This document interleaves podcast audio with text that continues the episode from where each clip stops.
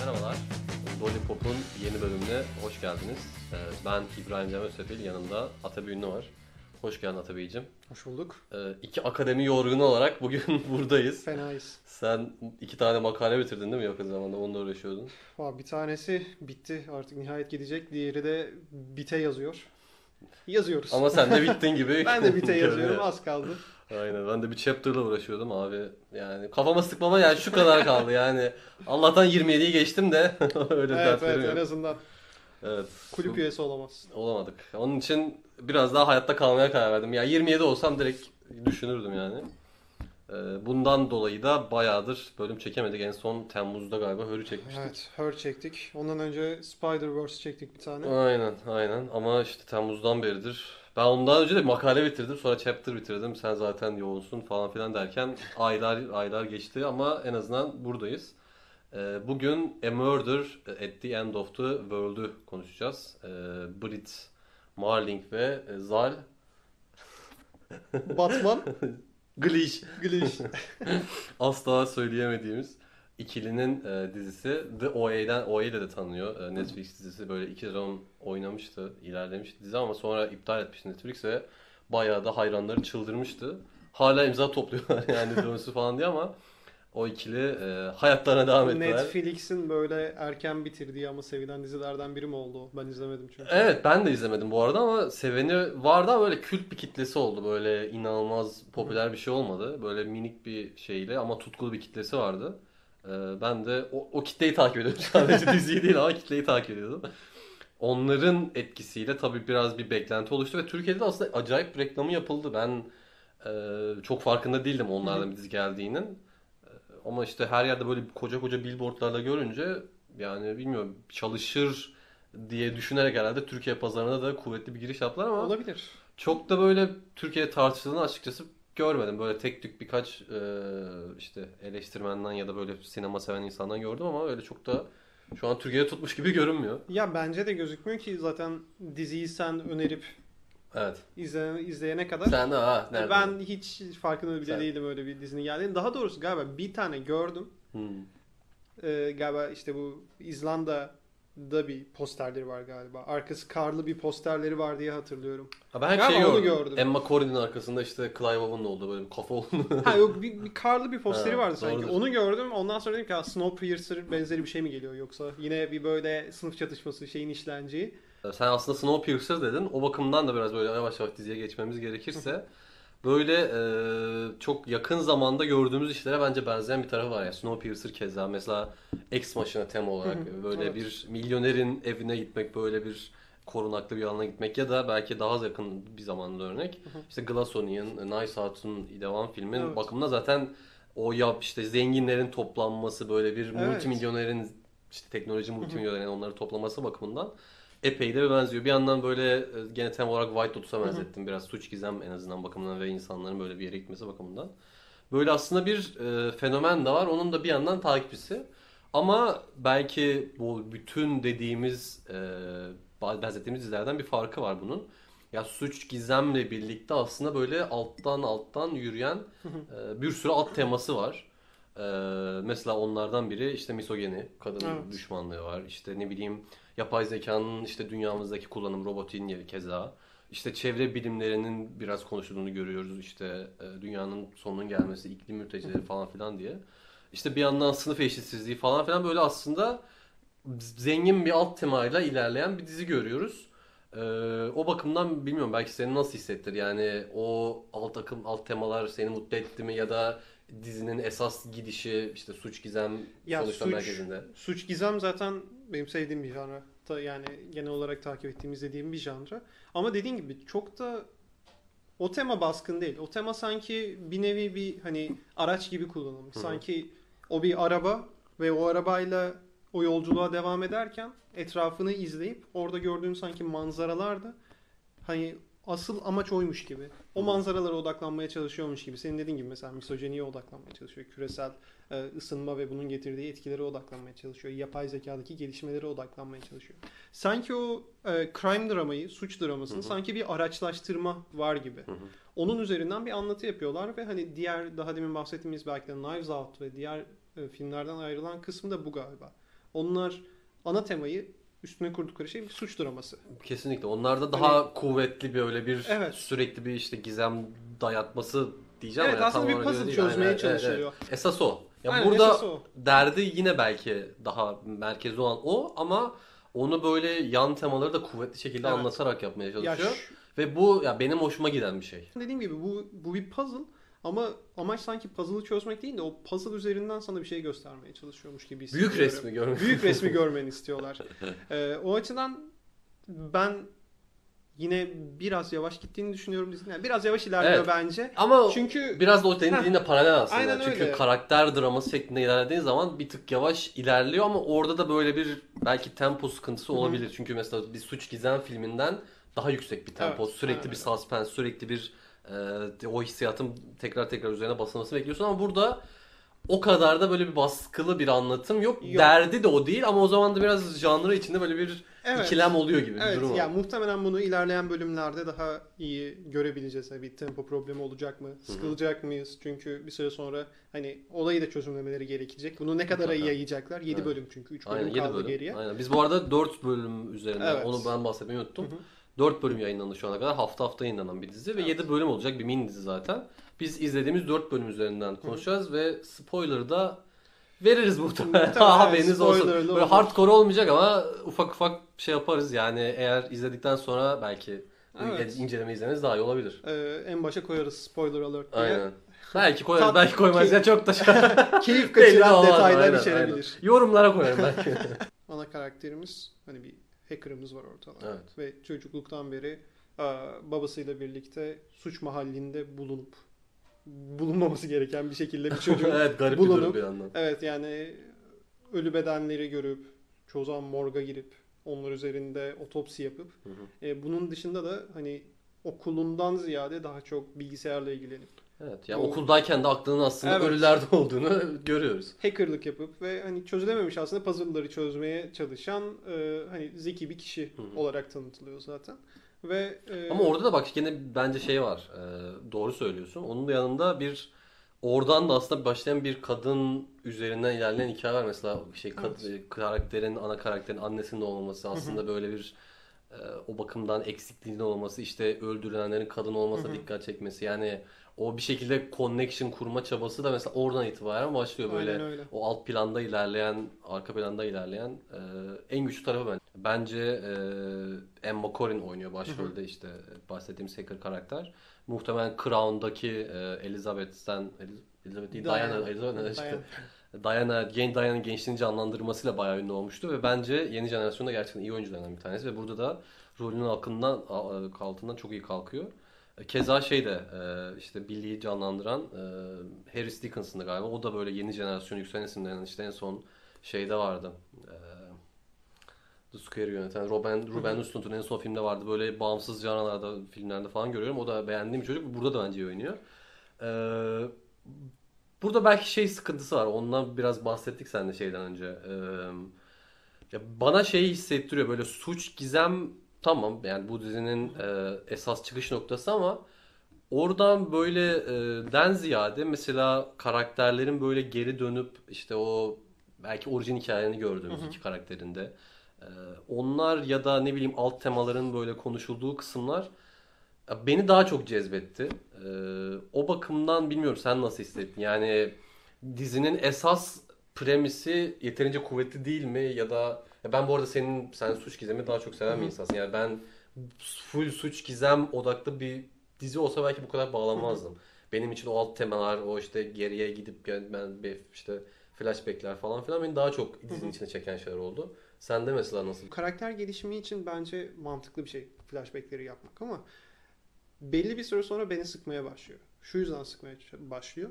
Ee, Bizim ana karakterimizin aslında gelişimini biz anlayıp bitiriyoruz birinci bölümde. Ne kadar başarılı bir hacker olduğunu gö- görüyoruz. Ne kadar iyi puzzle çözdüğünü görüyoruz ve hani günümüzün Sherlock Holmes'u olarak Evet, da tanıtıyor bazı. Zaten Onu tanıyanlar en azından. İnternette de bol bol şey yazmışlar işte Sherlock'un Z jenerasyonu, Evet, şey, aynen öyle. falan gibi. Hakikaten öyle. Onu tanıyan insanlar en azından kendi o niş çevrelerinde diyeyim. Onu tanıyan insanlar da böyle tanıtıyor onu. Hani günümüzün Sherlock Holmes'u diye. Zaten biz onu birinci bölümde alıyoruz artık. Ve sindirmiş de oluyoruz. Çok bir şey göstermesine gerek olmasa da. Biz onu sindiriyoruz zaten. Ee, ikinci ve üçüncü bölümdeki flashbell, flashbackler, Baş bellek. flash bellekler günümüze bağlamıyor hikayeyi bence. Dördüncü bölümde bu var. Hı hı. Yine tekrardan dördüncü bölümde yaşadığı flashback evet günümüzdeki hikayeye katkı sağlıyor. Ama ikinci ve üçüncü bölümdeki flashbackler yalnızca arka planda devam eden hikayeyi anlattığı için bence filmin akışında bir ikilik oluşturuyor. Evet. Ancak şu şekilde bence kurtulabilir. Geçmişte gördüğü bir cinayeti çözümlediği sırada günümüzde olan cinayetlerle bir bağ bulursa ileride Hı hı. o zaman mantıklı olabilir. Bence te- dediğin gibi yapmaya çalışmışlar ama bence becerememişler. Ya bir, bir yandan bence tempo sorununun Hı hı. nedenlerinden biri de bu bence. Ya flashback'ler sahneler olarak Uzun. konuyu, metni bence destekliyor. Hı hı. Ama dizi bölümün hakikaten ritmini bozuyor. Yani mesela Bozuyor. bunu ne bileyim belki Last of Us'taki bir, bir bottle episode olarak bir bölüm Hı hı, tamam onu işlemek de bir seçenek olabilirdi ama Bence muhtemelen şey yapacaklar. İlerleyen bölümlerde bu işte paralel ilerlemesini sağlamaya devam edecekler. Ya onu fikir olarak iyi bence uygulama olarak sıkıntılı Ya gibi hissettiriyor. Yani metin Evet. olarak iyi belki işte yönetmenlikte bir e, kaynaklı bir sıkıntı gibi hissettiriyor. Şu an hala işte tam ortasında olduğumuz için Hı hı. o flashbacklerle ilgili çok böyle hani kesin yorumlar yapmak istemiyorum. Gerçekten 5. 6. 7. bölümlerde bir şekilde hikayeyi birleştirecek bir ortak nokta ortaya çıkabilir. Hı hı. Ama şu ana kadar en azından benim için sıkıcı gidiyor flashbackler. Anladım. Çünkü e, ya Bill'le ilişkisini anlatıyor ve hala insanlarla konuşup aslında bir e, desen arıyor, bir patern arıyor işte. Evet. Hani ne diyor? Gümüş bırakıyor geriye e, katil, o bilinmeyen katil. Bir de aslında bir yandan şeyi de görüyoruz. İşte yani e, şu anki suçları yani suçu ya da cinayetleri aydınlatmaya çalışıyorken aslında e, bunun işte geçmişten gelen böyle bir yetenek toplamı falan gibi bir şey olduğunu da bir yandan justify ediliyor. Evet. O bakın hep yani dediğim gibi fikir olarak bence onu Ama o birinci bölümde ediliyor zaten. Yani Evet. birinci bölümde o just, justification yapılıyor. O, onu yapıyorlar. Artık ikinci ve üçüncü bölümde yapılan birazcık böyle hani ya bir şey bulamadık da doldurmak lazımmış gibi hissettirdi bana. evet bir de bölümlerin de dediğim gibi uzun olması. Uzun, mesela çok uzun. bir saat, bir saat 10 dakikalık falan Evet. bölümler var. Bir de işte şeyi de hissettiriyor mesela dördüncü, üçüncü bölümde hakikaten tamam bir şeyler oluyor. Mesela işte bir Rohan karakteri hakkında Hı hı, ya da işte hı hı. neydi diğer kadın? Şovan mıydı? Mıydı? Şan. Şan. Sian diye yazılıyor ama Şan Sian. diye Aynen yani mesela onları biraz geçmişini görüyoruz falan filan yani onları tanıyoruz ama hikaye yani bir adım ilerliyor ve bunun için işte bir saat 10 dakika olunca Evet yan karakterlerin e, arka plan, arka hikayeleri çok şey değil, belirgin değil. evet Yani en bir şeyler anlatılıyor ama çok az anlatıyor. Çok da böyle altını doldurmuyor bir anda. Yok. O zaman da hem bölüm uzun hem hakikaten flashback'e gidiyorsun. İşte bu o şu anki zamanın ritmini kaybediyorsun. İşte onların hep hakikaten filmin böyle dizinin e, temposunu böyle ufak ufak düşürüyor. Yani benler bende bence de. Bence de. Belli başlı terk edilmiş ve devam ettirilmemiş fikirler de var. Bunları 5. 6. 7. bölümde yine belki toparlarlar. Ama bu terk edilip sonradan dönülen fikirler bence e, yine devamlılığı bozuyor. Yani şimdi diziyi 3'e bölersek eğer işte birinci akt, ikinci akt, üçüncü akt bir bir film gibi düşünelim ve bölersek eğer şu an ortada birçok fikir var ve üçüncü bölümde bunu toparlamaları gerekecek. Hı hı. Ama üçüncü bölümde bunu toparlamada sıkıntı 3 mü 5 5. bölümde. ya işte şey üçüncü aktta Ha, değil. evet, şey üçüncü tamam. aktta bunu toparlamaları gerekecek. Ama üçüncü akta problem yaşarlarsa e bu ne demektir? Birinci akta problemin varsa Evet. demektir. Evet, evet. Hani o yüzden gidişat olarak beni mutlu etmiyor. Şu ana kadar izlediğim şeyden mutluyum.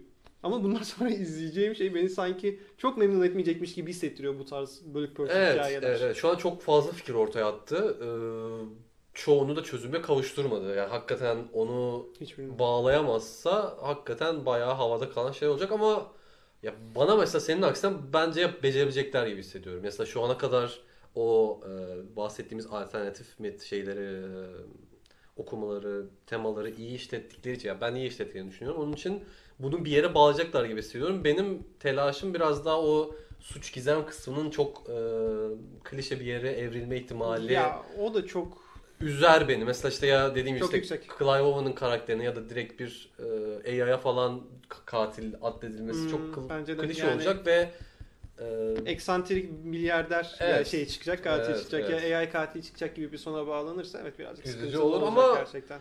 ya o ihtimal var bence ama oraya bağlanmayacaklar gibi hissediyorum. Bence tatmin edici bir finale doğru gidiyoruz. Ya şu an hakikaten Umuyorum. 50-50'yim ama Umuyorum. niyeyse bana öyle bir e, hissiyat geldi. Bu hissiyatın nedeni de bence şey filmin dizinin ilk sahnesinde The Doors The End çaldı. Ben Ya. onu ben o beni orada bir çaldılar. Şu an ben kalbimi verdim diziye. Ya son zamanlarda izlediğimiz mini dizi demeyeyim de böyle biraz daha e, 7-8 bölümlük sezonlardan oluşan ve hani belki de birkaç sezon ya da sadece tekil sezonlardan oluşan dizilerde pek fark ettim mi bilmiyorum ama aradığımızı bulamama gibi sıkıntılar oluyor. Mesela Sıcak Kafa'nın sonunda öyleydi. Evet. Hatırlıyor musun? Birazcık böyle hani üzmüştü beni bitişi açıkçası. Çünkü beklemediğim bir şekilde bitmişti. Zaten sonra iptal oldu. Bir yandan ben bu film, diziyi onun için de konuşmak istedim. Hem senin alanına doğru yönelik böyle bir birkaç söylem var hem de benim alanıma böyle Evet. ikimizi böyle kucaklayan bir dizi. Ee, şeyden zaten bahsettik. Alt temalardan biri hakikaten günümüzde hakikaten kadın olmanın ne kadar zor olduğu ve e, çok erkek egemen bir şeye, janra yani şeye alana giriyorken kadının ne kadar zorlandığı, ne kadın ne kadar öldürüldüğü, bir cinayet olduğunda falan filan hep bu dizinin altyapısında işleniyor. Onun dışında bir de bilimsel kısmı var. Ee, ve burada bir şey değil bu arada. Böyle çok iddialı şeyler söylemiyor. Böyle e, çok fütüristik, böyle uçuk kaçık şeylerden değil de böyle biraz daha hakikaten günümüzde tartışılan, Ayağı yere basıyor. ayağı evet ya bu bakımdan ayağı yere basan e, böyle muhabbetler oluyor dizinin içinde. İşte iki farklı. AI'nin çiftlenmesi var. Ee, ne bileyim işte bir yerde Python kitabı var. ben AI'den bu kadar. Ya o konuda evet birçok aslında yapay zeka teriminden bahsediyorlar ve ben diziyi izlediğimde şunu fark ettim. Senaryo, senarist ekibinde yer alanlardan biri ya da birkaçı muhtemelen güncel tartışmaları yapay zekada takip ediyor. Hı hı. Çünkü yapılan tartışmalar yani bana çok tanıdık ve yakın geldi. Çünkü şu anda dönen tartışmalar aslında bunlar. Hı hı. Ya mesela ne vardı mesela? Evet. ee, bu konuda mesela hani en basitinden biz yapay zekaları çiftleştirdik. Hı hı. Hib işte ne diyordu? Bir voice assistant'la ben home security AI'ını birleştirdim ve ortaya Ray çıktı Hı hı. diyordu. Ya aslında bu günümüzde hangisine benziyor? Aslında hepimizin aşina olduğu ChatGPT'nin bir yandan artık ses işleyebilmesi, bir yandan aslında görüntü oluşturabilmesi ya da görüntüleri işleyip e, onların sonuçlandırabilmesi. Aslında bu e, birçok farklı e, yapay zeka işlevinin birleştirilmesi anlamına geliyor ve bu buna multimodality diyor. İlginç bir özelliği de böyle ilk bölümde gördüğümüz böyle telefondan baktığımız zaman Aha. hakikaten bir vücuda girdiğini görüyoruz. Evet. Ya bu bana yani alana yabancı bir olarak ilginç geldi. Böyle bir şey mümkün mü ya Ya var mı? böyle bir şey şu anda yani kısmen mümkün. Ona da zaten augmented reality Hı hı. e, deniyor. O da şu şekilde sen normal e, bununla ilgili uygulamalar da var. En en ilk uygulaması aslında şuydu iPhone'larda. İşte iPhone'u sen bir e, nesneye tutuyorsun Hı hı. ve oradaki e, kameradan o- onun uzunluğunu ölçebiliyorsun nesnenin. hı. Mesela augmented reality'nin ilk olarak ortaya çıkış şeylerinden biri buydu. Sen e, bir kamera yardımıyla ortamda aslında senin ortamında bulunmayan nesneleri o ortama aslında dijital bir şekilde yerleştirmeye deniyor. Ve bunun aslında ilk örnekleri yani şu an hali hazırda piyasada var. Hı hı. Ya tabii ki böyle Ray'in gibi e, Ray'de gördüğümüz gibi çok inanılmaz gelişmiş ve bir insanı oraya hologram gibi koyabilecek kadar gelişmiş değil. Ama var. Evet. Birazcık da aslında ayağı yere basmasının sebebi bu. Şu anda e, şu anda olan teknolojiler aslında sanki bir 5-10 sene sonrasını düşünmüşler gibi. Hı hı. Hani bir 100 sene sonra ne olur değil de gerçekten bir 5-10 sene sonra ne olduğunu düşünmüşler. Ya mesela şey de dikkat çekici yine yaklaşım bakımından söylüyorum. Mesela sinemacının e, ikinci bölümdeydi galiba. Hı hı. E, AI'ya yaklaşımı da aslında mesela şey demiyor. Sanatı AI yapıyor demiyor. Hı AI ya bizim hiç okuyamayacağımız kadar fazla kitap okuyor. Hiç okuyamadığımız Hı hı, hı kadar fazla kaynak okuyor. Ama tabii ki insanın ruhunun derinliğinden gelen o yaratıcılık onda yok. Ama onu e, bir asistan olarak kullanıp hakikaten hı. ondan Bir araç olarak bir evet bir sanat da olabilir, bilim de olabilir ya da başka bir şey de olabilir. Üretmek zaten doğru mantık. Yani Evet. şimdi işte şey gibi AI'yı direkt bir şeye yazdırmaktan ziyade sen yazdığın bir şeyi ona düzelttirmek ya da yazdığın bir şeyi onun aracılığıyla zenginleştirmek zaten AI'nin doğru kullanımı bu oluyor. Aynen öyle. Ve ondan da bahsediliyor aslında. O bakımdan yani dediğin gibi yaklaşım aslında doğru. Günümüzü evet Çok uçuk kaçık bir yerden de bakmıyor değil. olaya. Günümüzü takip ettiklerini gösteriyor. Ee, mesela ben kendi alanım özelinde de mesela hakikaten iklim özelinde ya da çevre e, bilimleri özelinde de çok doğru argümanlar aslında ortaya koyuyor. Mesela işte o e, multimilyoner 2050 yılında işte 200 milyon iklim mültecisi olacak diyor. Ve bu hakikaten do- doğru bilgi yani. Bu Dünya Bankası'nın galiba bir raporunda yayınlanmış bilgi. Kimi de hatta bu kimisi iyi bu iyi bir iyimser bir tahmin. 1 1 trilyon iklim mültecisi olacak diyor ya da mesela 2000 Hocam 8 milyar insandan 1 trilyon iklim mültecisi nasıl 1 çıkar? milyar yani 1 1 bir Hesabını lütfen burada yapar 1 mısın? trilyon onu ya? 1 milyar trilyon milyon. Anladın sen. Doğru ama teşekkür ediyorum düzelttiğin için. Ne demek? Ben her zaman Ee, seviyorum. ya da işte 2070'te mesela milyar dolar şu kadar zarar olacak falan diyor. Onlar hakikaten doğru bilgiler. Ya da mesela yine şey olarak da e, kadın şey diyor ya e, işte yine o astronot ve bilim Hı hı. insanı olan e, ya tamam işte biz et yemeyi azaltalım, arabayı kullanmayı azaltalım. Evet bunlar iklim değişikliğinde, dünyanın değişmesinde yani kötü anlamda etken ama yeterli değil. Önemli olan hakikaten bu petrol şirketlerinin başındaki ya da ne bileyim tarım şirketinin başındaki insanların bunun kabullenip bir şeyler yapması gerek diye şey yapıyor. Zaten bilimde de aşılamayan şey bu. Mesela ben bilim üretmeye çalışan bir insan olarak e, ürettiğim şeyin her zaman mesela life cycle assessment'ını yapmalıyım ki bu hakikaten ekonomik olarak karşılanabilir mi? Yani eğer ekonomik olarak karşılanamıyorsa bunun bilimin ürettiği bir şeyin de manası olmuyor.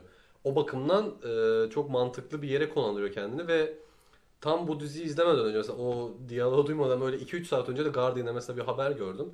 Şu an iklim krizi zirvesi var şeyde Hı hı. e, Birleşik Arap Emirlikleri'nde. Job Aynen. 28. Hatta şeyden Münih'ten jetler kalkamamış donduğu için. Öyle mi? Aynen Bak, yani iklim krizi iklim krizi konferansına yani özel jetlerle gideceklermiş. Aynen. İşte Almanya'ya çok kar yağdığı için jetler donmuş.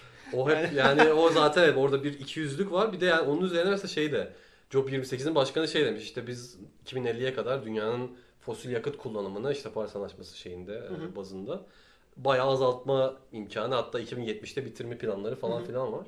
Mesela şey demiş yani bayağı şeyin başkanı ya Job'un başkanı bu işin toplamış insanların başkanı işte Birleşik Arap Emirlikleri'nden bir insan. Ee, işte biz bırakmayacağız fosil fuel'ü. Fosil fuel'ü bırakırsak işte fosil yakıtları mağara zamanı döneriz. İşte teknolojiyi tamamen terk etmemiz lazım falan filan diyor. Yani tamamen saçma sapan bir perspektif ama o kadının dediğiyle aynı. Mesela kadın da şey diyor.